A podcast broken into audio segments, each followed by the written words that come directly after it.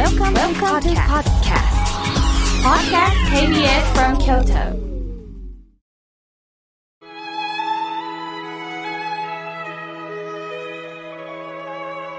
改めまして、僧侶の河村明慶です。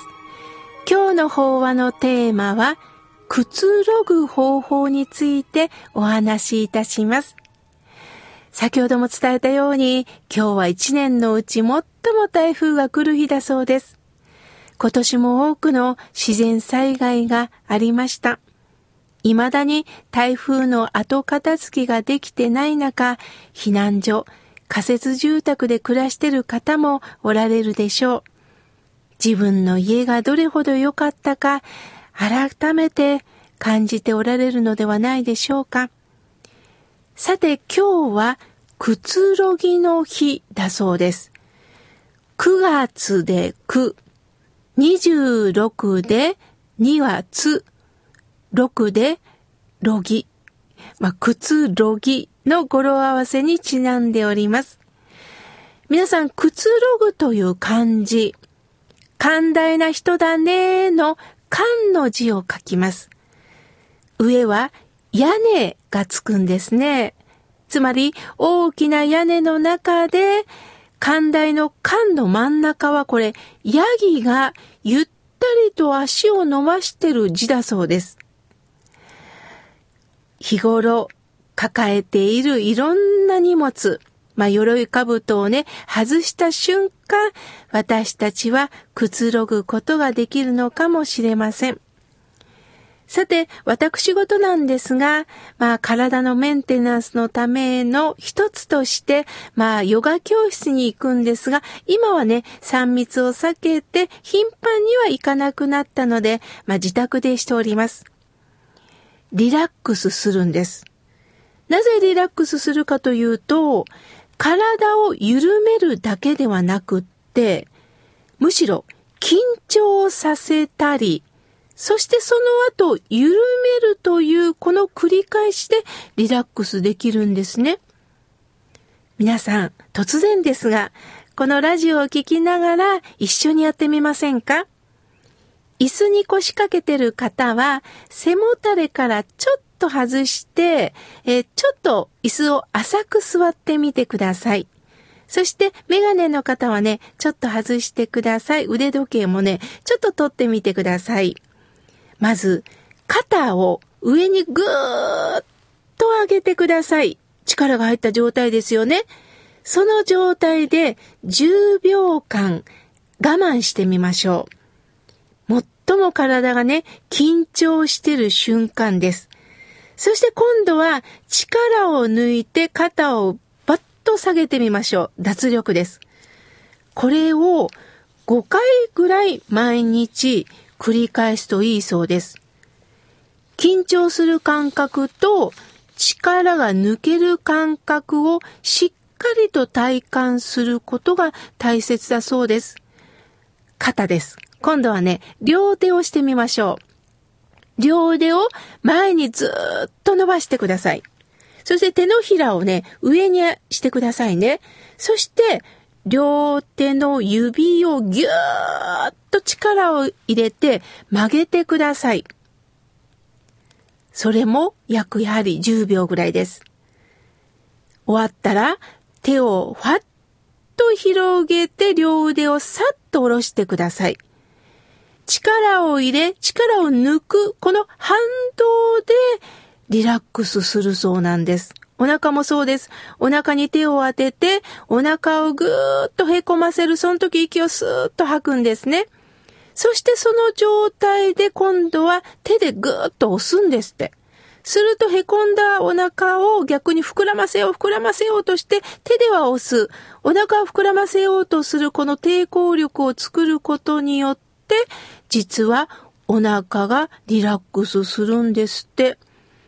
寝つきが悪い方とか、あの、ちょっとね、あの、最近疲れ気味だなっていう方は、この緩ませるためには、その前にちょっと力を入れるということがいいそうなんです。なぜこういうことを紹介したかというとね、私たちは力を入れてくださいと言われて力を入れることはできるんです。頑張ることはできるんです。今まで頑張ってきましたよね。でも今度は力を抜きましょう。この力を抜くという方法を意外に知らない方が多いそうです。先ほどね、肩に力を入れてあげてくださいと伝えました。すると今度は力をドーンと抜く。その瞬間全身がさーっとね、ほぐれるそうなんです。新宗を伝えてくださった親鸞上人は、この力を抜くということを教えてくれました。まだまだね、力を抜くと言われてもね、想像できない方もいると思うので、えー、例えば、皆さん、水泳です。水泳というのは、水の中に入りますよね。さあ、今から泳ぐぞということで皆さんは、まあ、クロールとか平泳ぎとかするにあたって、やはり力を入れますよね。しかし今度、私は水泳不得意なの、泳げないの、金槌なのという方がおられます。なぜですか？金槌っていうのは硬くて重いですよね。つまり力を入れすぎる方は泳ぎが不得意になるんですって。まず、水の中では人間は浮力でもって浮くようになってるんです。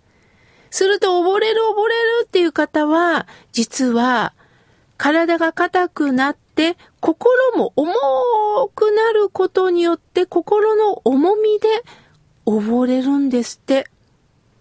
沈んでしまう、沈んでしまう、ダメだ、ダメだ、ダメだ、と心がさらに重くなってジタバタして溺れてしまうんですって。その時には身も心も水に預けるということができたら自分の力を使わないでもおのずから浮かぶことができるんです。親鸞上人っていう方は、ジタバタせずに任せなさいとおっしゃいます。でも私たちは頭がありますからね、いろいろ考えるんです。いや、任せると言ってもやっぱ信用ならんわということで自分の力を頼りにしてしまうんですよね。でも私の力でできてることありますか？この息は一瞬止めることができますけど、それは一瞬です。今こうして逆に生きてるのは心臓さんが動いてくれてるからです。内臓が働いてるからです。この力を私たちは止めることもできないし、やめることもできないんです。すると、私たちのこの命はもう授かり物で、あとはお任せすることしかできないんです。気合を入れる、その気持ちはいいと思います。だけども、気合を入れた後、あ、お疲れ様と力を抜きながら体をいたわることができるのかということです。さて、話は変わりますが、私が鍼灸に行った時にね、あのー、鍼灸師の先生が面白いことをおっしゃいました。妙慶さん、今ね、妙慶さんの前に来られた患者さんね、可愛いんだよ。実は僕にね、先生、血圧が高いんです、血圧が高いんですって訴えるんだよ。そこで、もしかしたらなんとかさ、血圧って1日にどのぐらい測ってますかって聞いたら、朝10回、お昼10回、夜も10回ぐらい測ってるんですって。すると鍼灸師の先生は、ああ、血圧計を測りすぎて血圧が高くなっとんと違いますか？ああ、なんとか落とさなければ、血圧計なんでや、なんでまた高いんや？この張り詰めた心で血圧が高くなる。その時には一度測ってみて、あとは思いっきり深呼吸をして、そして、ああ、あとはお任せお任せというゆっったりとした気持ちで平常に戻ることがあるんだよ。だから、気張る心を少し取りましょうと教えてくれます。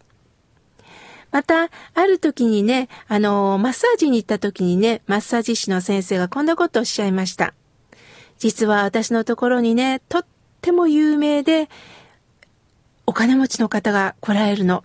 その方はね、マッサージ受けるときには、高級ブランドは全部外してもらうよね。そりゃそうですよね。裸になるわけです。